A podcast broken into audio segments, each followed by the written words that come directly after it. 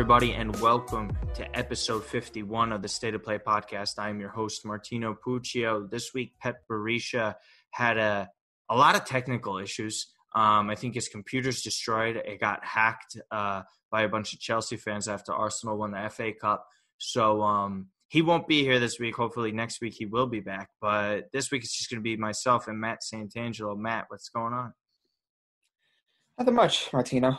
It's good to be back on for another episode. Of course, episode 50 was a special one. If you guys haven't checked that out, we had ESPN Serie A analyst and commentator Matteo Bonetti. Really good interview with him and myself. Uh, talked about a lot of topics, including Juventus, AC Milan, Atalanta Sassuolo, some of the uh, best U23 performers in Serie A this year. So make sure you guys go check that out. And um, yeah, as, as, far as everything else goes, it's um, kind of strange to see the season end. I we were getting games like every day, every other, every two days, pretty much. But a quick little, tur- a quick little turnaround to the Champions League and Europa League games, and then before you know it, come September, I think 19th or mid September, most of the league come back. So um, we have a little mini, we have ourselves a mini vacation, if you will. But yeah, it's it's, it's good, good to be back on with you. Yeah, um, we have a few days break really um, from the recording of this uh, podcast. Um, the English uh, Championship uh, is tomorrow, so Fulham versus Brentford. We'll see what happens there. Um, best of luck to those teams to see who gets promoted back to the Premier League. Um, but yeah, Champions League is this weekend, um, Friday and Saturday games. We'll get into that a little bit later on, as well as some transfer news. But first, we got to start off with, um, I guess, really just the whole fact that ever since uh, the podcast has come back during the pandemic, we've done a great job of churning out a bunch of episodes. And on top of that, the clubs that we root for, Arsenal and Milan, have been fantastic. Arsenal had a little bit of a rougher start with the return, but they are now FA Cup champions for record 14th time. Matt, they own this competition. Um, they've beaten Chelsea a few times now in this final. You saw Christian Pulisic get the goal, goes out with a hamstring injury, so hopefully that's not long term, and he could return for the September 12th relaunch of the Premier League for next season. Um, but yeah, I mean, look, Arsenal again, Aubameyang, he's just been stepping up. He's just been fantastic. It, it, there's so much more organization. There's a real identity to Arsenal now after uh, being on uh, their third manager of the season with Mikel Arteta. Um, there was a few question marks about him. He was getting a little too much criticism. Pet was always a big backer of him. I think I think we were with Pet that people were being a little too impatient and unfair to him. And look what happened. He won a trophy immediately. And you know what? Kudos to them. Kudos to Arsenal. They don't have the talent that some of these other clubs do, but they were one of the main underdogs left out of that semifinal. Manchester United, Manchester City, and Chelsea all playing better, arguably, um, throughout the restart. And Arsenal comes in, they win two to one. Pet's very happy. He went live on the Periscope if, uh, on the State of Play Twitter account. If you didn't see that, you could go watch that. Um, but yeah, another great performance for them. They win that, and that's something to build off of uh, heading into the next Premier League season. Absolutely, you know there was a lot of good performances to cap off their their campaign, and you know you know we could obviously highlight you know the the main guys you know like Aubameyang and um, you know even Granit Xhaka has had a really a really good revival for the club. I know there we weren't too far from removed from him. You know if you recall having that um that little like walking off the field and he was like getting booed and he was kind of like antagonizing, like kind of egging on the fans to kind of say like, okay, yeah, keep booing me, keep booing me. And he's had a great turnaround. I think Granit Xhaka has been uh, one of the one of the key men in that midfield. Uh, even you know, even in this performance, just specifically talking about the FA Cup, I thought Maitland Niles was was strong. I thought you know individually they had um, a lot of players you know rise to the occasion, but as a team, Miguel Arteta has the fans believing that they're heading in the right direction you know, and I think you're going to probably ask Pet the same question. It's unfortunately we can't have him on for this episode to get that kind of initial reaction, but yeah, a really strong performance to cap off the season. They're of course going to be in the group stages of the Europa League. So overall, gotta like where Arsenal's headed. of course, it's not where the the ultimate destination is, that being the Champions League. It's the same thing for Milan, but at the same time, it's it's a process, and you know you kind of start to see things take shape um, at the Emirates, and you have to be pleased with that. Yeah, um, definitely a positive uh, for the club from London. I mean, yeah, look, they get into the Europa League uh, group group stage, by the way, which is also a huge bonus to them, uh, getting back for some European football. So, I mean, it's just it's just great. Um, even saw Aubameyang uh, tweet out today. I don't know if you saw it, but he had a, a little notepad with a with a pencil signing on it. So who knows what that might mean for his future? It would be great. I mean, there's no, there's absolutely no reason for him to leave at this point. Like he's too valuable, and he's his goal scoring output is too fantastic. You physically don't really see him slowing down at the moment. So that's also a plus. Um, listen, if they get some improvement from Nicolas Pepe, you know, his second season in the Premier League, it's huge. It's it really is, and, and, you know what? Like they make some smart, savvy moves in terms of the defense because they have to get stuff like that sorted out. If they could figure out something with Özil over there, um, things could start looking up very soon for Arsenal. So um, yeah, I mean, uh, any other thoughts on the FA Cup before we move on? No, I think it's it's a good little um, way to cap off their season.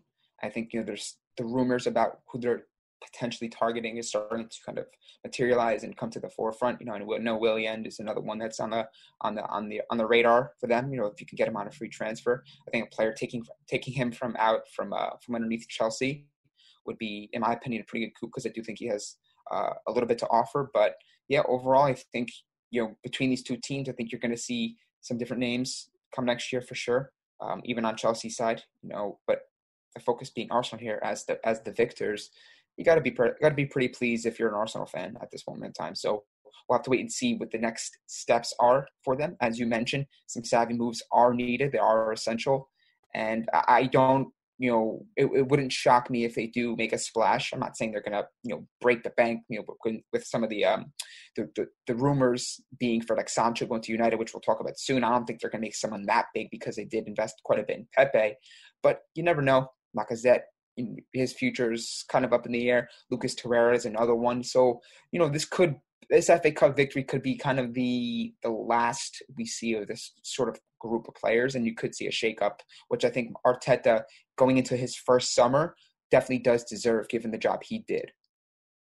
Yeah, I mean the guy the guy's won a trophy and he didn't even get a transfer market to really work with yet. So um, let's see what happens there. But you mentioned Manchester United. We'll get to Jadon Sancho a little bit after that. But there's been news that we know is true and confirmed at this point. So Alexis Sanchez will be heading back to Inter. Um, there's no fee going towards Manchester United. Alexis really was just a flop, a shadow of himself, really just non-existent at that club. It really told you about the whole situation there. It was down. It was a Manchester derby for him coming from Arsenal, and he just wasn't the same player. Um, he didn't play great for them whatsoever. And now they get him off their books. Maybe they would have liked um, to have gotten a fee for him, but at the end of the day, this is he was fantastic during the reboot. I think only Leo Messi had more assists than him during the COVID nineteen stretch uh, in the summer when games started back up in Europe. That tells you all you need to know about his performance there. Um, he looked revitalized under Conte.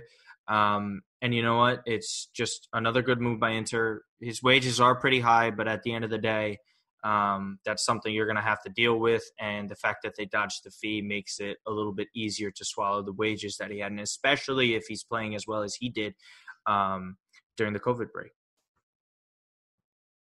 Sanchez, it's you know it's interesting, right? Because I think he had such a great um, you know, rise at, at Udinese that earned him the move to Barcelona. And then he went to Arsenal and he had such a great handful of years before he kind of tapered off and then left on a free deal in that in that you know January window to to Manchester United. And you mentioned you know he wasn't the same player. Looked like he was on the decline. He was eating up a ton of wages in many ways. Um, you know something that we're seeing kind of kind of with with Özil at, at Arsenal, right? A player that's you had some good years. He's just getting paid a ton of money you kind of wonder whether or not Manchester United were going to find a suitor for him. They were going to find a way to move his wages, just kind of shed that for I think it was 400k uh, per per week, which is ridiculous if you really think about it. I mean, I know Premier League play, teams, excuse me, can afford those more than other clubs, but that's a lot to time to a player who, to his, you know, to your point, you know, didn't really produce much of anything at Manchester United. So I think this is a good, definitely a good move for Inter. Um, you know, you mentioned lack of a fee. I think United will probably be a little bit disappointed in that. But when you shed those wages, um, you know, and I'm sure they're, they're going to try and maybe do the same with Smalling, and you're trying to make room for some next level purchases. You know, Sancho, um, you know, some of the other players that they are targeting, targeting. Excuse me. and they're trying to anticipate, embrace themselves, and prepare themselves for the Champions League return. I think it's something that just makes sense, you know, for all parties involved. And look, Inter are getting a player that you know, you as you mentioned, Martino, since the restart was you know among the more influential players in Inter's team. You know, obviously they had a little bit of a decline in the second half of the season as opposed to what they were able to accomplish in the first, but they still only finished one point off Juventus, and Sanchez played a role in that. So, uh, you know, look at 30, I think Sanchez has still a little bit left in the tank for sure. You know, he's still proven that he can be effective. Inter are going to need that depth in the Champions League for sure. And I, I think it's just, it's a solid match for all parties involved. And you know, at the end of the day, I, I think this is a win-win for everyone. And ultimately, when it comes to the mark, when it comes to balancing the books, when it comes to you kind of looking at the bigger picture here, all parties are involved, and you just move on with it. Yeah, um, and at the end of the day, players last a lot longer in Serie A than, than they do in a lot of other places, and that could be highlighted by Ibrahimovic this season. You could even go back to Di Natale at the end of the day. So um, he's not going to be taking on uh, heavy minutes as well on Inter. So I mean, it's a great it's a great deal for all involved, um, and especially if Sanchez can keep up that play that he had um, in recent weeks. Chris Smalling is not going to be at Roma, Matt, and this is kind of a massive blow for them he was playing really well for them. Um, I think this isn't the end of the world for Manchester United that he is returning because he's he's not that old. He showed he could play again at at a different club at a relatively high level for the most part of the season. And I understand Roma's financial situation is not the greatest, and that factors in heavily to why he won't be mm-hmm. returning there because I think the fee right. was rumored over 20 million euros at least. This um this is more devastating for Roma. There's no doubt about it. I mean, this is a short turnaround into the next season. Defense was one of their glaring issues, and the fact that he stepped up when no one really thought he would at the end of the day, um, it was huge for them, and it played a key part into them getting into fifth place. Because if Chris Smalling is not there, there is no chance in hell this Roma team had a chance at a European spot. So, one, where do Roma turn to now? And two, does he stay at Manchester United or does he get sold off to another club in the Premier League? Or uh, I would assume there's some sort of sale looming, um, considering they have their eyes set on Jadon Sancho. Roma situations, it's always a fascinating one, right? I think, you know, there's some parallels to draw between, you know, Roma situation, Milan situation, and, and, and many other clubs, right? You know, they're always a kind of like okay, are they going to have to sell a player? Are they going to have to, you know, keep a close eye on this? You know, can they go out there and spend and kind of make that next step, right? You know, Salah, Alisson Becker, they sold for big fees. Um, in Smalling, you you would assume that they would have enough in the budget to accommodate a player who was one of their best players of the season, in my opinion. Even if his first half was much better than his second half, I think Smalling stepped up. He was a leader in the back. Um, you know, he was a really reliable player, reliable defender for Paulo Fonseca in year one. And you'd think for a player who performed the way he did that they can accommodate, you know, uh, uh whatever the fee was going to be, 17, 18 million, um, or, or even 20 million. I think at that point, you know, it's still a pretty solid deal. But, you know, you, you look at it and you're thinking, ah, you know, with the whole situation of, of a possible takeover from Friedkin, as you mentioned and you alluded to, and we've been kind of monitoring this. I know John Solano of AS Roma Press does a really good job with his Roma content and Roma coverage.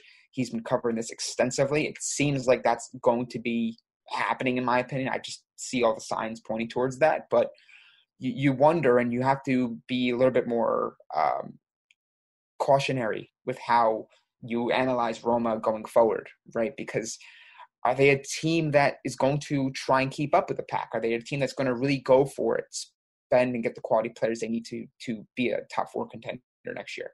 Who really knows? Are they going to be a team that regresses? You know, at times this year they overcame a lot of injuries, and Smalling was that kind of that guiding light, that guiding presence at the back that really helped get them through some difficult stretches. So I don't know where they go from here. I think it's very early. I think the focus probably is now going to be is what is going to happen with the state of the club itself. And look, you'd hope that they can retain some of the players they have in the squad, not not just focusing on Smalling and keeping him for a moment, but you know Zaniolo, um, you know Cengiz Under, some of these players that are very desirable, very in demand. You wonder if it's going to be one of those summers again where Roma fans are going to have to say, we're going to lose another main guy, aren't we? And it's only time will tell with that. But I think the, the biggest hope for most Calcio fans involved and just people who have a vested interest in what's going on at Roma hope that they can get an owner who can pump the money in there, get them to be a team that is much more competitive, and it can be a team that leans more in the direction of where they were a couple years ago as a semi-finalist. So we'll, we'll have to wait and see with uh, what transpires with them this summer. Yeah, there's a lot of question marks uh, with Roma, but I'm sure we'll get into that in the in the coming weeks, and we'll see what happens there, especially up top. Um, they need someone else besides Dzeko. I mean, that's uh, can't be relying on that guy for too long, even though Zaniolo looked great as well. But another top youngster in the world of football and the number one player that will be moving in this summer transfer market, in my opinion, is Jadon Sancho. Fabrizio Romano came out and said that there is no issues with the personal terms between the club and the player of Manchester United and Jadon Sancho. We've kind of believed and thought that for a while now, but the main thing has been the fee between the two clubs, how they will establish it, what the number will truly be. Will there be players involved? What will the installments be? The rumor is 120 million euros. Um, I think it's a totally fair number, uh, justified for what um, they want in Dortmund. And, and you know, I mean, Jadon Sancho could have had a 2020 season, for being honest. Like he had, he could have done that. That it wasn't, it wasn't anything out of the realm of possibility. And, and keep in mind that would have been with a max of 34 games, by the way that they uh, that they play in the Bundesliga. This is a move for Manchester United that I'm not quite sure it catapults them into title contenders yet, but damn, does it definitely lock them in for a top four position, in my opinion. Because what we saw from them after the break, getting all those guys in there healthy, everyone producing at a high level for the most part, you get Jadon Sancho in there, Matt. This completely changes the whole landscape of the Premier League for a little while, and it really bolsters Manchester United's, um, you know, future in general. I mean, like it's this is potentially where we officially could see Manchester United getting back to their old ways. Absolutely, you know, it's it's it's a move that if if it's completed, does put the rest of the Premier League top four um, or top five, top six, shall I say? Because I think you have to still consider Leicester City as a really formidable side. I know they had a fall off in the second half, but you know the rest of the pack that are in that contention for top four. Um, that puts them on alert, right? You know, we look at the, the, the names that Manchester United already have in attack: Rashford, Martial, Greenwood. You know, a full season of Greenwood. Yikes! I'm, I'm really curious to see where how how he gets on for a full slate of games. Bruno Fernandes, Paul Pogba in the midfield, Fred, Matic, who, who else they maybe add. We'll have to wait and see what happens there. But if they're able to get Sancho, I mean, they're a team that they got to be feared, right? You look at Sancho and his production in the Bundesliga for the past two seasons, it's off the charts. It's it's quite clear that he's one of the best young talents in world football. And if Manchester United can make this happen, which I think they're they're going pretty much battling themselves, it's just a matter of them agreeing to the fee, which, which I think at this point in time, whether it's the full boat up front, whether it's in, in installments, which I think is something that'll probably um, come into play here, uh, according to what I've read and what, what, everyone else is reading. It would be a slam dunk operation, and I think that's you know, to your point. Maybe doesn't put them ahead of a Liverpool, maybe put them ahead of a City, but it really starts to put them into that conversation as being a team that, if things go right over a season, right, because we all know a lot of things have to go right. You know, if Liverpool gets an injury to a key player or City doesn't have the same uh, transfer window that they need or they have fall off and they kind of you know take a step back maybe united over a full season can be a team that really presses on for a title. And look we, we all know this is what united fans have been hoping for for years. Um, seeing city dominate the league seeing liverpool finally get that premier league title. Manchester united have had a stronghold on the premier league for a lot for many many years in the past you know two decades.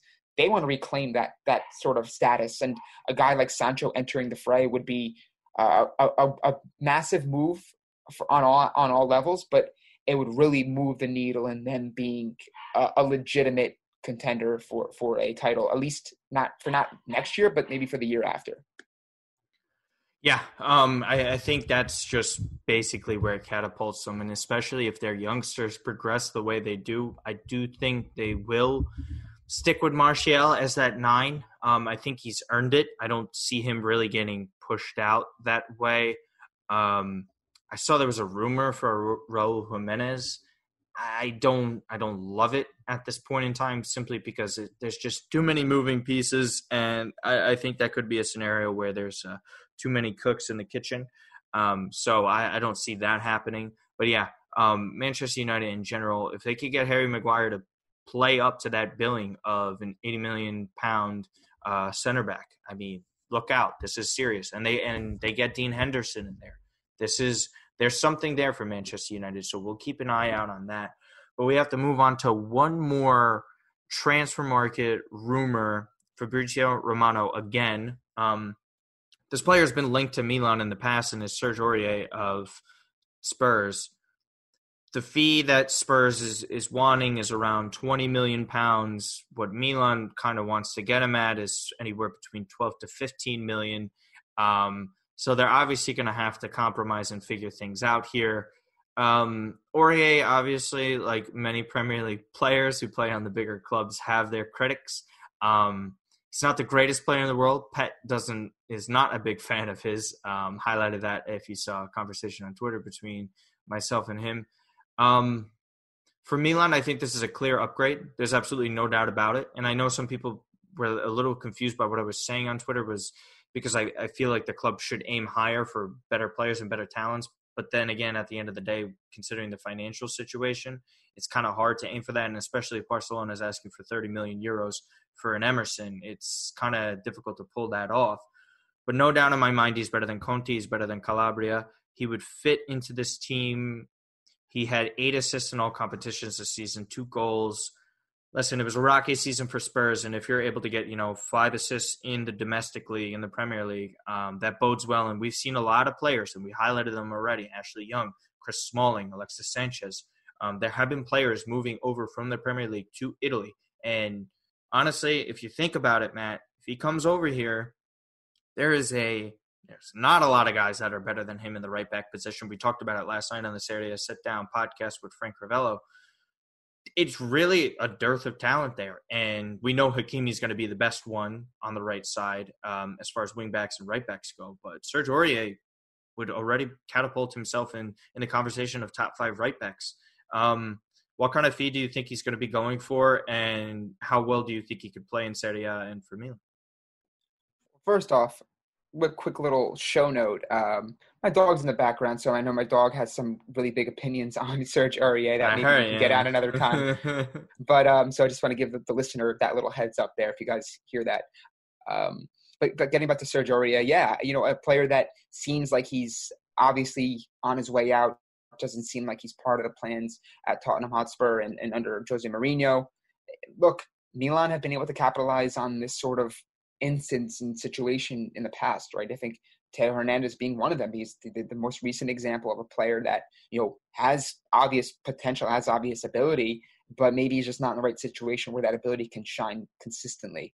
And look, I think anyone who's watched football knows that Serge Aurier does have a lot, a lot to offer, and this could be Milan just swooping in, having a classic case of them just making the most of the situation and being the biggest um, beneficiaries of what's been kind of transpiring this past season, if you will, at, at Tottenham, which has been again been a, a big drop off from them from them being the uh, Champions League finalist, right? So overall, I, I think what Serge Aurier would bring to Milan, um, aside from fee, I think the fee would be great. I think that'd be pretty uh, favorable fee um, for a 27 year old who's has experienced, is definitely still has the legs, can help Milan play the style of football they want to play, can really fill out that that right back position, and you would assume that Calabria or Conti, one of them would be gone.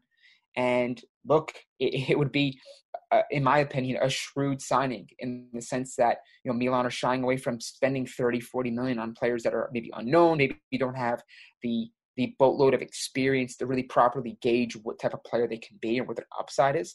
As you mentioned with Emerson, I'm sure he's a, he's a fantastic talent, but 30 million when Milan really do need to fill out this squad and, and really start to kind of take those next steps and those big strides forward as a team that can press on and get to a top four finish. I think Serge Aurier can really help that. I know Pet's very much down on him, and I definitely value his opinion because he does watch the Premier League um, quite a bit as an Arsenal fan, and maybe he's a little bit biased because of obviously he's on Tottenham.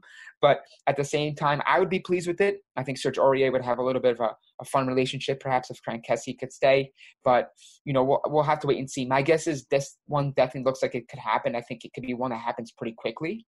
Um, maybe not, you know, maybe by who knows by the time we record the next podcast. But um, my general initial reaction to this is, look, it's good value. Not breaking the bank for him. He'll have an obvious need. He fills it. He's got experience. He's not on the decline in terms, in my opinion, at least. And I think he checks off a lot of the boxes. There are some question marks, no doubt. You have to look at his disciplinary record and some of the, the issues he's had in the past. But look, players change, you know, people change, and a change of scenery could be good for him. And, and we, we hope that should this deal occur. Yeah, it's going to be interesting to see. And, and again, at the end of the day, if uh, the greatest defensive player of all time is interested in another fullback, I'm probably going to have to back him, especially seeing what he did with Simon Kjaer, Theo Hernandez. Um, Maldini's eye for talent has been second to none so far. It's really hard to argue. So I'm going to have to give him uh, the trust there. We'll keep it to the city of Milan. Matt, Antonio Conte is back up to his old antics sounded off after Inter's last game. Um, he really is just a brash individual. Whether or not he's correct about what he was saying, I'm not really going to get into that. But at the end of the day, Conte isn't making things any easier at the club he's working for. He had um, a, a, little spat with, um, you know, just the media all the time throughout the whole season. So at the end of the day, Antonio Conte, does he stay? Does he leave? Allegri's rumored to uh, to sign. Um, I mean, I mean, what the hell's going on with Inter? This is past Inter again, right? Like, there's no doubt. It's a weird situation, isn't it? I think when when Conte signed, everyone thought, okay, we're gonna have our guy for three, four years. We got the project we're gonna build around him. We got Lukaku. We got all the players he wanted. Inter fans were like, "What back? We're, we're right in there." You know, there's that little uh, that little meme or that video of, of Rio Ferdinand, right, where Manchester United's back, like that sort of like feeling that Inter fans probably had. You know, looking at Inter, looking at the project they were assembling under Conte, and then look, here's what happens towards the tail end of the season, and really the final match day. Conte just sounds off on Inter management, upper and upper management and ownership, um, at, at his displeasure with how things are kind of handled, the current situation, and look, I was talking to, you know, I responded to Marco Messina from Italian Football TV's tweet. He kind of had a little snippet of his sort of reaction to all this news on his podcast. And I don't think Inter were probably stunned because I think you know what type of manager, what type of personality um, Conte brings to the table. Um, obviously, he's a very, very good manager. He gets a lot out of players, but there's always some sort of like wild card, like unhinged, like he can kind of go off the deep end at, at anytime and have the sort of sound bite that thinks, wow, like this guy's really just letting him let him hear it. And and sure enough, with the quotes that we heard from Conte, he's not too pleased and Allegri is lurking. Allegri would make a ton of sense. And that would be something, right? Him going from Milan to Juve to Inter the coach. That would be ridiculous. But look, he's got the track record if we're speaking on Allegri and whether or not he would be a fit for them or he would be the manager to keep this project moving forward. I mean, you could make a case that Allegri would be an upgrade. Maybe not in terms of style of play, maybe on terms of, um, I don't know, you know, the, the, the certainty or the kind of guarantee or the feeling that Inter fans would have. Okay, we have another coach in here. We got to make sure that these players can suit Allegri's system. But at the same time, Allegri's got a good track record: two Champions League finals. He's coached Milan. He's coached uh, Juve. He's won at those two clubs. He knows how to coach at a big club, and that's what it takes to for, for Inter to go where they want to go. So Allegri would be would be something something to add there. And you know, getting back to Conte real quick, and then I'm sure we'll we'll we'll we'll, move on. Is this a play by Conte to get the players he wants to kind of show they already got Hakimi and I know, I know that, but like but, but but but Martino, this was a big concern and big issue that he had uh, towards the end of his tenure at Juve. He wanted certain players. He was very demanding to the ownership and to, to Beppe Marotta, who's with now at Inter. of to, of getting certain players. And look, it could be a little bit of that. It could be a little bit of just frustration because he is such a competitor. He's such a fiery guy that maybe he's seeing, wow, like we finished one point behind the team I used to coach and a team that I won a lot with. I know what it takes to win, and maybe there's just sort of a frustration he has. Who knows? But I think by the time we go to our next our episode 52 next week, we'll be, I guess, learning a lot more about this situation because it seems as though at the minimum they're going to give him till the end of the Europa League to see how he can progress, see if things can kind of cool off, and, and see if you know kind of Conte and ownership can get back on the same page. So we'll have to keep a close eye on that. But initially, right now, Inter fans must be shaking a little bit because they did get Hakimi. They do look like they are getting quite a few players. They did get Eriksen in January. Tonali, they look like they're the front runners for. So they got to get this under wraps, right? They got to get this sorted out because I think they are heading in the right direction, as we talked about uh, you know, on the Serie A Sit Down podcast yesterday.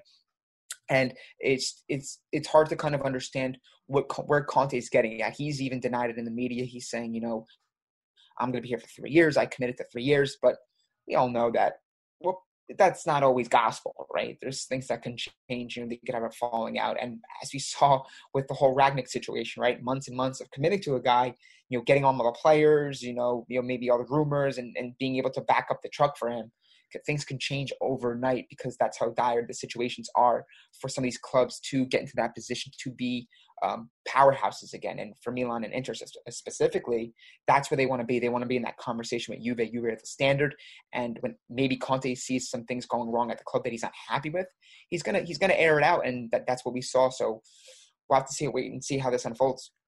Yeah, um, there's going to be a lot that we have to wait and see with Antonio Conte. There has been a pattern there uh, with the way he leaves certain places. Start at Chelsea, the Italian national team, even at Juve. Maybe it's just an Italian thing. Like Italians are just kind of like uh, loud and frustrated. Hey, listen, no one does what Antonio Conte does, man. Like absolutely no one does. He is a yeah. one of a kind, great manager, but um, uh, I love him. even greater uh, dramatizer. Um, but anyways, before we move on to the Champions League and some of the questions that you sent us, we have to remind you once again that we are sponsored by the Athletic. The Athletic is a subscription based sports news site delivering in depth sports coverage, featuring re- reporters, as you know, like David Ornstein, James Pearce, Sam Lee, and more. The Athletic is telling stories you can't find anywhere else. Matt, it's just it's just a fact. Every time there seems to be a major story that's breaking here in American sports, oh, even over in the UK with football, it seems that the Athletic has the, some of the best coverage, the best in my in my opinion, and especially for my money anywhere that you could find. It's just fantastic sports writing. There's no ads, no clickbait. And the best part is, Matt, that for over 50% off your annual subscription to the best sports writing around, all you have to do, guys, is use theathletic.co.uk slash state of play. It's only two fifty a month, two dollars and fifty pounds a month. I mean, sorry, two. It's not two dot two two fifty pounds, right? two point fifty. I don't even know how to because two dollars and fifty pounds. It's not. I don't know. We'll go with that. But anyways, Matt, what have you spent this week on that amount? Um, you know, it's it's funny too because I think it's in a in a pinch right where everyone's kind of looking to get content, the best content, most reliable content, and just um, easily accessible content. And I think Athletic does a fantastic job of delivering that with the mobile app, having the access to not only just football, but also the, um, the U.S. main four sports, which will help them kind of get back into the swings and back into motion. You're definitely going to want to benefit from that too. I know there's a lot of people, um, you know, outside the footballing realm, if you will, who do enjoy and appreciate other sports. So if you sign up through our exclusive link, you obviously will get that 50% off the annual subscription for such a really low fee. And for me, you know, I play golf pretty much every weekend. Um, and the push card is hmm. probably another eight to ten, give or take. So that's pretty much what three to four, three to four months, more or less. So it's a no-brainer, guys. Make sure you guys sign up through us. We'll make sure you guys get that fifty percent off, and we'll get it at a really low offer for you. And yeah, we just appreciate you guys supporting us, and we appreciate the Athletic for sponsoring both our podcast and our YouTube channel, which is really um, starting to make some really serious strides. Yes. Um, shout out to Nando Di Fino of the Fantasy Athletic. Football season is right around the corner. American NFL football. If any of you UK guys are interested in it, trying to get into another sport in the time being, you know, maybe hop on there, check out some of the stuff that they have. But Matt, we're moving on the biggest competition in the world for club football is back in the UEFA Champions League. We got a couple knockout games that we have to take on before we move on to the single elimination games that will be taking place in Lisbon over the course of uh, August.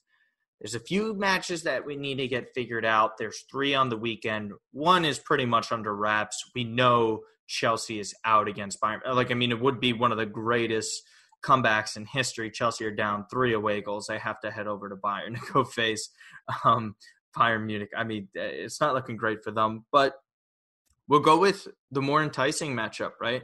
Juve Lyon. Juve didn't get an away goal. They lost to Lyon one nothing. This is the this club did not look great. This is not a club that looks primed to win a Champions League, and I know circumstances are different. We know Lyon have not played in months. That could play into favor for Juve. Um, Paulo Dybala still a little bit of a question mark. We don't know if he will play or not in that match. This one's in Torino. How do you? What is your feeling on? That? I think Juve pull out because it's Juve, but they got to set the tone early. There can't be there can't be any doubts. You can't let Lyon get any decent chances or you know create anything of the sorts because at the end of the day, Lyon, you could argue they have a lot to play for, they the only way they're going back in the Champions League next year is if they win the Champions League because we know Ligue 1 ended their season early and they were outside the top um, positions. So Cristiano Ronaldo, you going against him in this? I'm not. I'm not going against Ronaldo. I think a 1-0 deficit. I think that's something that Juventus, despite the condition of the club in terms of some injuries, in terms of um, their style of play just not being quite where it is, and just Maurizio Sarri not probably having administered the style of football he wishes he would have in year one of the project. I think Juventus will find a way to, to scratch a claw and get and get by into the uh, into the quarterfinals. And you know, it doesn't have to be you know sexy. It doesn't have to be uh, really aesthetically pleasing.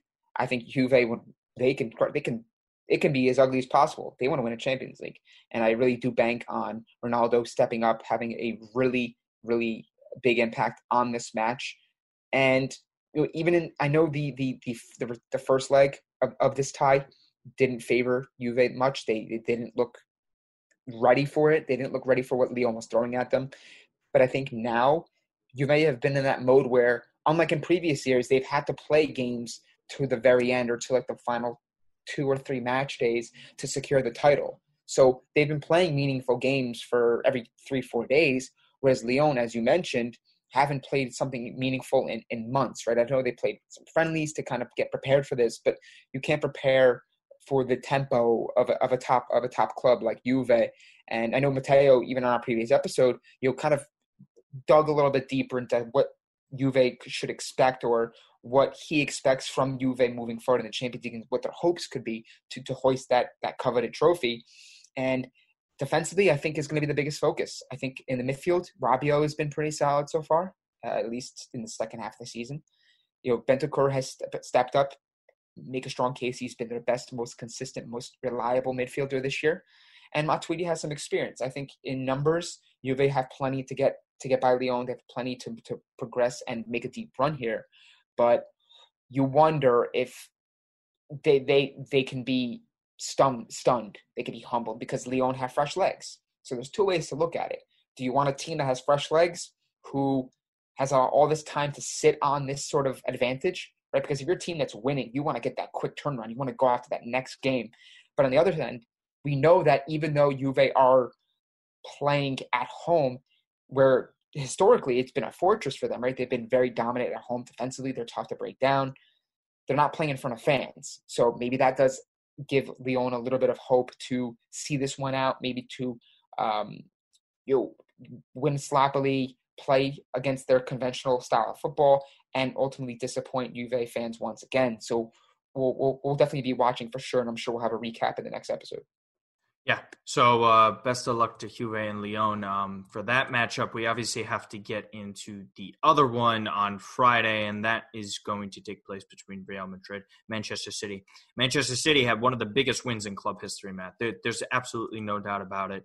Um, winning 2 1 at Real Madrid. Real Madrid were playing so well that game. This is when sports got canceled that day. Um, this when uh, I can't. I can't believe. I, I just can't believe. I had a. I had a bet on it. I'll, I'll lie. I can't lie to you. I just, it's why I'm upset about it. But at the end of the day, Manchester City were playing great. They scored a ton of goals in the reboot. We we saw Real Madrid play well. City, they're at home. They got a real nice advantage in terms of away goals. I think they're in the driver's seat for this. Real Madrid still have a few question marks, but obviously they were playing great. They have a little bit more rest than City has had but City had played a little bit more recently. Do we see Real Madrid pulling off this upset? I mean, they were really playing fantastic, and and City had shown signs of being a little inconsistent towards the end of that run um, of the season in the Premier League. I think Real Madrid is more than capable of pulling this off. This isn't like something that's out of the realm of possibility. But at the end of the day, the way Manchester City is is loaded with talent, they're healthy now compared to what they were then.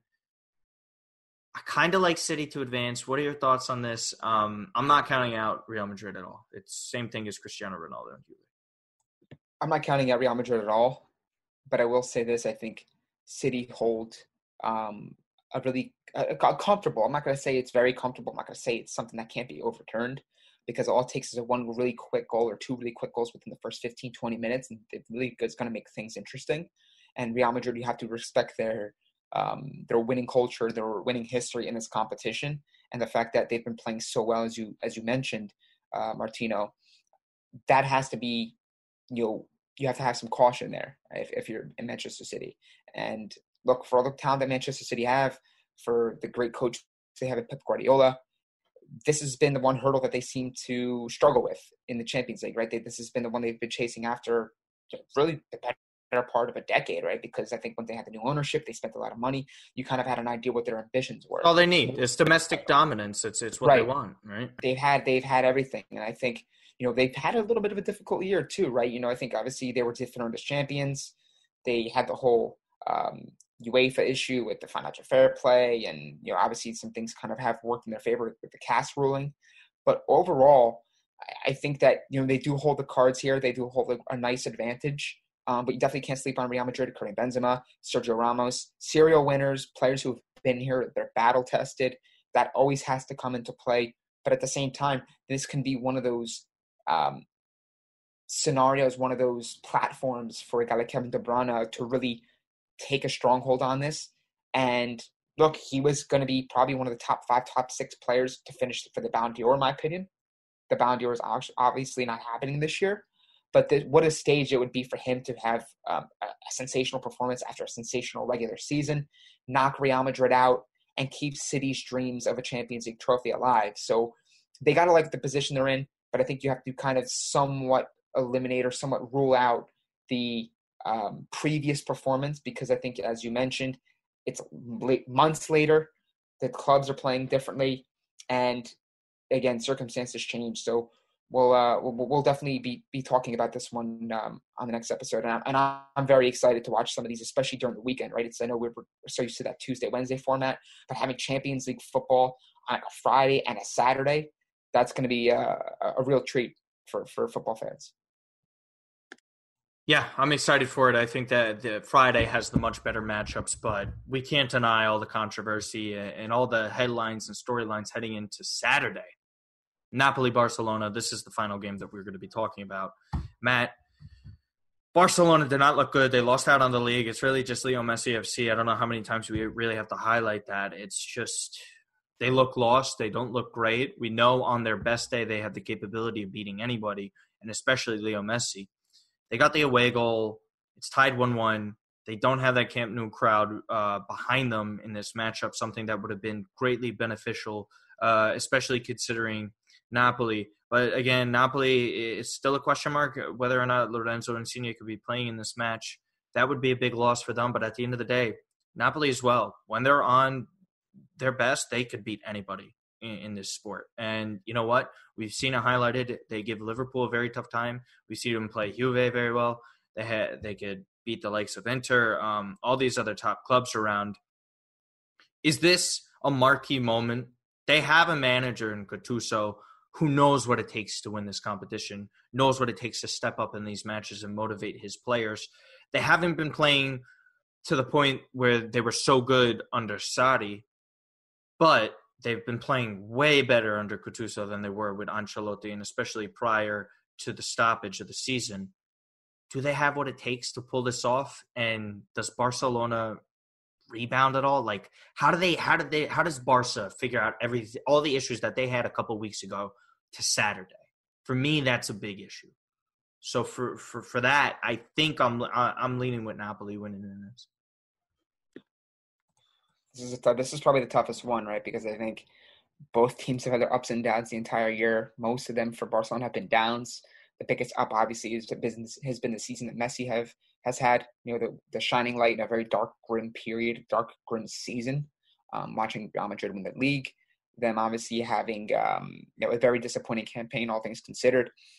But in a, in a one game elimination format, which is what it's going to be from here on out, um, and that's, I think, what you have to, if you're Barcelona, have to treat it like, right? I think there's players of great quality in that squad. There's a great goalkeeper in Ter Stegen. There's uh, obviously Piqué, if Lionel Messi. You know, that's really what you have to look at. I don't think Napoli are a team that's you should entirely fear so much. Not because of not not, not saying they don't have the players or quality to to do this, but at the same time is that they've looked a little bit sluggish, a little disappointing towards the couple last couple weeks of the season, and really since post Coppa Italia, when, when they beat Juve for the for the Coppa Italia, in my opinion, they haven't been quite the same. Now, look, as you mentioned, Gattuso has won this competition before as a player. It's a whole different ball game. You know, facing a team like Barcelona, coming up against a player like Messi, trying to have an answer and solution for him. For me, I think it's going to be more Messi magic. I think he's going to have a, a really, really big game in this um, in this one, and he's going to keep keep pulling, keep carrying Barcelona on their back. I do think that they're going to find a way to get by Napoli. I just think Napoli is not quite ready for this stage. They're not quite ready to knock Messi out. Um, but if I'm speaking long term on the chances of you know Barcelona again, assuming they do move on, which I think they will barely, it doesn't really look too promising because I think they're going to come up with again against a team that's in much better position, stronger, more um, determined, more just ready to, to, to win this tournament. Whereas with Barcelona, as we've seen the entire year, it's been the Messi show. It's either Messi comes up and has a fantastic performance, or the rest of the players uh, leave much to be desired. So this, this is going to be a really fascinating one. I think people are looking at Barcelona, people are looking at Messi in this period now as you can make a case. This is probably one of the more difficult, more um, disappointing, more I guess, below par Barcelona teams that he's had to play with, right? I think he's he's obviously great players carry teams, right? When they have a bad game or a bad stretch, but I think collectively the entire season it just hasn't been Barcelona like, and it's going to take something special from Messi. And I, I'm as a Messi fan looking forward to seeing what type of performance he can put on because I think all eyes are going to be on him. It's not like you know, yes, have Suarez, yes, yes, some of these other players, but it's the Messi show, and everyone knows that Barcelona are only going to go as far as Messi can take them. And I think it's going to be past Napoli, but after that, it's going to be a bumpy road. Yeah, you can only imagine the storylines and, and, and tweets about Messi and Diego Maradona in this because he's facing, well, I mean, Maradona played for both of these clubs, but at the end of the day, you know that comparison is just gonna pop up again. You just know it. Um, so best of luck to these squads as well. Um, Chelsea, sorry, kind of seemed like you're dead in the water. But Matt, we have a few questions that we have from our listeners that we wanted to get to. Um, you want to take it away? Sure. So, yeah, we have a, a, slew of questions that came in, um, and we really appreciate you guys making sure that uh, we, had, we had some content to to wrap up with here. Um, let's let's read off what we had. So, one of the first questions from Peter Graham at Pete CFC. He says Donny Van de Beek to get a move this summer, and how does he rank compared to other under 23 mids? Now, of course, Van de Beek was a really shining light, a bright star in Ajax in their dream run last year in the Champions League a lot of people thought that maybe he was going to go to Real Madrid. It seemed like it was really close. Uh, my guess is is he does. You know, there are some rumors that maybe persist around his name, but it wouldn't surprise me if maybe he does stay on at Ajax for another season. A team like Ajax really doesn't spend a ton of money, so to find that sort of replacement for an influential player in the midfield like Van de Beek would be really difficult. And considering the fact that it is a quicker turnaround, um, I think Van de Beek will stay at the club at least until maybe January. But um, you know, obviously things change. You know, as the summer progresses, I'm sure we'll learn more about some of these really more sought after players. And how does he rank compared to other under 23 mids? Um, I'm sure there are better people to ask about Van de Beek, uh, who have followed Dutch football a little more closely. From what I've seen, he's a really versatile midfielder. I don't think you can really necessarily, you know, stack him up as, you know, an, an elite, elite, elite midfielder. I think he's very strong. I think in a certain midfield setup, he can do a ton of different things for you to help you win. But it's really hard to say where he stacks up, in my opinion, um, among some of the under 23 mids out there, which there are quite a few. Anything, Martino? Um, look, I was a fan of him. I was surprised he didn't go to Real Madrid, as you mentioned. Um, who knows? Maybe maybe Premier League in his future. I, I, think he could really play anywhere that he wants to. Um, and you always know that Ajax um, are kind of they're not inclined to sell these guys, but at the end of the day, you know that it's kind of they are that they are that type of club who yeah. Have yeah they've kind of braced themselves. They've kind I think they're victim they're victim of their league, man. It's if if Ajax yeah. were in a top five league, then they would be keeping a lot more of these guys. But now it's just it's unfortunate the scenario it's, and situation that they're in because they really are one of the greatest clubs in the history of the sport. And they're in a, and they're in a pretty tough situation, right? Because I think they always kind of assume and brace themselves for a, a, a big star departing. Obviously, De Ligt leaving last year, Frenkie De Jong. Um, you know, mm-hmm. Ser- Onana's going to be Ser- another one as well. Sergiño Dest being another one. Um, you know, so there's a there's a ton of interest around their players, and, and rightfully so. I mean, they're you know they're always kind of standing out. Um, and they lost Ziyech, you know, so yeah, it's going to be tough to see if they can if they can hold on to Van de Beek, and I think he's a player that maybe would consider staying. Sure. Uh, but then again, you, you really never know. So the next question we're going to go to is from Blazers for Goalpost Football Pod at Blazers FG Pod. Shout out to them. I Actually appeared on the podcast. A really unique concept and, and, and uh, format that they, they provide. So make sure you guys go check them out. After securing his first trophy as Arsenal manager on the weekend, how far can Mikel Arteta take the Gunners? Um, it's going to be tough because I think the pack is thickening in the Premier League, right? There's a lot more teams oh, yeah. that are really strong. Manchester United is back. Um, in my opinion, Chelsea look like they're building a really good project. They're trying to get Kai Havertz done. They already have Ziyech and Timo Werner. Chilwell, maybe another one. They do need some help in the back. They obviously know what City and Liverpool provide. And even despite the drop off from Leicester City and Tottenham, you still have to respect the fact that they are teams that have accomplished quite a bit in terms of their positioning over the years. It, do do I think Mikel Arteta could take this team forward? Absolutely. I think he's the type of manager, you know, as an understudy under Pep Guardiola for a couple years, did learn quite a bit, and think you're starting to see some of those uh, principles, some of those um, traits, characteristics, and those philosophies, and, and overall approach approaches to the game translate over to his arsenal in a very short time. I know he had his ups and downs through certain spells, but he's going to learn. He's a very young manager. He's going to uh, get some reinforcements. I'm certain, and I know Pet is very very hopeful of that too. But I think he could take them pretty far. I think the big biggest step is is is getting to a top four finish. You know, I think it's you have to understand, and I think this is the same thing with Milan is you have to set the bar realistically, right? You can't be like, well, we want to be a we want to be a, a, a, league winner or we want to you know win this or win that, and I understand that, but there's a process, right? You know, Liverpool didn't get to where they are um, overnight. You know, they had, hey, let's get back to the top four. Hey, let's get the winning players that we need. Hey, let's get the coach, and then let's build the dynasty. So I think that Arsenal just have to be patient with Arteta. As long as we're seeing progression and growth, um, week to week, month to month, season to season. I think they'll back Arteta, and you know the fans should should back him as well. Yeah, um, it's it's got to take patience uh, from the Arsenal fans. I know I know it's going to be a little while, but um, I think you got to give it a couple more years before we want to talk about top four. Um, I, I, think they should aim for Europa League next season. Try finishing ahead of Spurs because I know they loved that, especially uh, um, Pet. So I think that's something that's realistic. And hey, make make a solid run in the Europa League. Like give, give them how like show that you can make those improvements there. And they have to invest. Like there's no doubt. Like in this in this yeah. league, you have to spend the money um, to compete. And if you're not, you got to have the best name scouting around in order to do so, like the Leicester Cities of the world. So we'll see what happens with them. But um, I believe we have two more questions before we head on. Yes. Yeah, sure. We had a question, another one from Dieter Van Gooch. I'm sorry if I mispronounced that. Um, he has pretty much a, a, big loaded question here. It's it's about three or four within a question. Uh, biggest disappointment in European football. Biggest Spurs. breakout team in biggest breakout team in European football. I'll leave this one to you then. Biggest breakout team Sure. in European football. Who'd you pick? Hmm. I guess I guess you have to go without Atalanta. Atalanta? Right? You have to. Atalanta? Okay. You have to go with Atalanta, Yeah. right? I mean, we knew as Serie A fans, like As as Champions League debutants, making Like, if they- if the they- they if are, they and being probably favored favored by many to beat PSG, and Yeah. you know uh, scoring the goals the way they did in, in, in abundance, I think they're definitely the breakout team in European football. Who will win the Champions League, Europa League?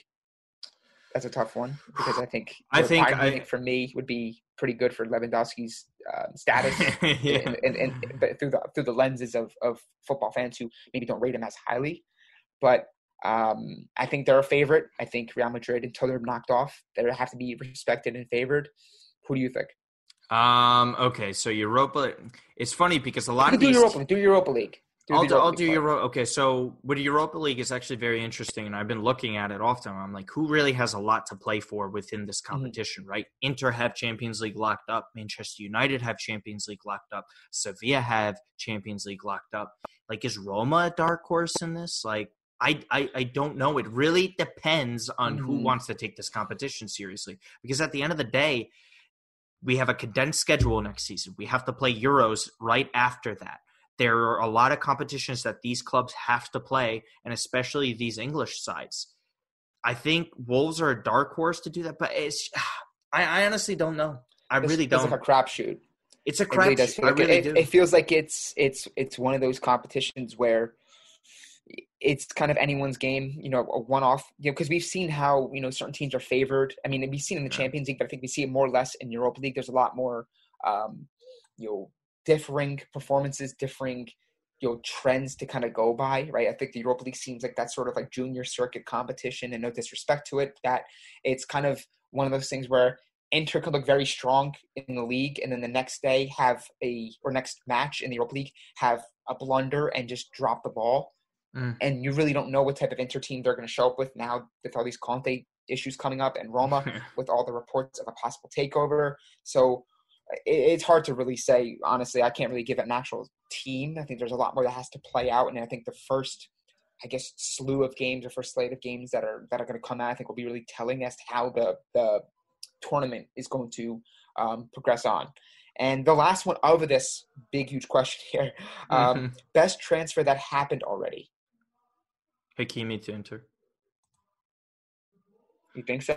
I think I think so. Look, assuming, if Antonio, if, assuming Conte stays, though, right? yeah, Or is well, that does it matter? even even then, he's absolutely the best right back in the league. Pace kills in Serie A. We've seen him do it at Dortmund and at the Champions League level. I I, I truly do think that. I think Kulusevski is another guy, and Mhm. honestly, okay. Jadon Sancho gets done, man. I have a hard If time. If it happens, If That's it not, that's happens. not that's not confirmed. For me, it would probably Timo Werner. Hmm. I think Or it's Ziyech. You know what? You know what? Ziyech for me. Sorry, I changed Okay. it up. I- is just too me- good with that fee. I think he's amazing. I think it's I think it's Timo Werner when you just consider the fee, which is definitely below market value. I think for a player of his caliber, you know, he's creative. He can score goals in abundance. He's done in the Champions League, um, at, at Leipzig, and he just feels a direct need for them up front. I think he's really going to expand um, the attacking gameplay for, for, for Frank Lampard. So I'm going to go Timo Werner. And the last question from Kevin Orozco at Kev or Oro O R O. He goes, "Why shouldn't Sancho, with emphasis on shouldn't, go to Man U?" I'll let you. I'll let you have that one. See, that's a tough one because the timing's so fantastic. Um, maybe if he if he sense. just if he just wants to grow another year at Dortmund, you know, just you know get more polished. But I think he's so polished and ready to step into the Premier League and any team in the world and you know play it in any competition if we've seen it. So if there were to be a reason why he shouldn't go, it should strictly be for the fact that he needs to grow more personally. eh, Although I don't think he has to. I mean, if I had to answer this, I think this would be you know me taking off the whole like okay, well, is the player ready? Yes, of course, I think he's ready. You have two great seasons the way he's had. I think he's ready for that that, that next step, right? Or that big pressure that comes with pulling on the Manchester United shirt um, and rounding that attack, which is already stacked, as as we mentioned off the top. The maybe reason why he shouldn't go to Man U right now is to maybe help with with Borussia Dortmund's situation. Now, I don't think they're a team that's really going to be in a position where they can spend and properly replace him. Now, this isn't to say that you know, they don't have the minds and the scouting network and the people involved to get someone who can play in his position and do a job. I'm not saying that, but you know they they really tried to make the Hakimi. They try to you know possibly you know get a last minute bid in from Hakimi and make that happen. And I think they were only able to go up to 20 million. And you see a team like Inter kind of almost doubling what they were spending. So it says a lot about Dortmund's situation and whether or not they're going to be able to spend. I know they got Jude Bellingham in, which is a nice addition. He's still very young, and they do really well with young players in, in prominent roles. But I, I think that that would maybe be the one instance. But I think if you're Sancho, look, nothing's nothing's guaranteed in football. Nothing's guaranteed in life, and I think this is a, a once in a lifetime move for him. And I think it's one that probably irks Manchester Manchester City fans, knowing that he left then went to Borussia Dortmund and is going to their rival, their their city rival. So uh, those would be the only ways. But any in any case, I think Sancho is deserving of this mood. He's he's played at such a high level where he does um, deserve this sort of this big step, this big climb in his career. And yeah, I, I think that's that's that's where I'm going to leave it at with him on my end. Any closing thoughts on this? No, I think you hit the nail on the head with everything. Um, it's been such a great episode once again. It's always a lot of fun um, when we get together to do these once a week, uh, Mondays. Um, but yeah, thank you so much uh, for everyone for listening. Matt, give a plug for yourself real quick. Sure. Follow me on Twitter at Matt underscore Santangelo. Of course, doing a lot of content work at State of Play Pod. Um, you guys follow us there. Follow us on all socials, on Instagram and Facebook as well. Subscribe to the podcast on Spotify and Apple. And yeah, we once again thank you to the Athletic for supporting our YouTube channel and the podcast. We do appreciate it. And of course, we wouldn't be in this position without our loyal listeners. So thank you guys. Yeah, thank you so much. We've we've gotten so many plays, especially the last episode with Matteo Benetti. We got over 600. We're really climbing up back to where we were prior to COVID happening. We really do appreciate all that support. Go over to the YouTube channel as well to go see Harry Brooks and Pet discuss about ball playing center backs as well. Like that video, subscribe there. We could use the help. Um, thank you again to the Athletic for sponsoring this podcast, guys. Please go sign up using the code that we mentioned earlier. You could follow me on Twitter at Martino Puccio. Me and Pet are very close in this race to 1K. We're both about 10 to 15 followers off of 900. So I have to stay neutral in this. I can't, I can't, I can't campaign for one or the other. That would be that's pretty, fine. Uh, pretty that's messed fine. up. But you don't have to, and I didn't ask. I didn't ask you to. so that's fine. Hey, hey, you know what? Um, Pet had a large lead over me. Okay, I've closed a significant gap on him. He's like so, that uh that Usain Bolt meme, right? Where he Usain Bolt looking back at everybody. It's like one of those things where it's like, oh, well, yeah, well, yeah. well he, yeah. he he isn't Usain Bolt. He's one of those guys that um celebrates on their bikes and then Show they yeah. knock over and they fall and then the guys behind them win. That's going to be me and that's going to be Pet. Pet is uh Pet's too busy celebrating Arsenal's FA Cup, but you you can follow him. His name is Barisha. You could just find him on Twitter. I'm not going to tell you what his ad is because that would be unfair for me in this race. But thank you guys so much for listening and listen to some Joaquin.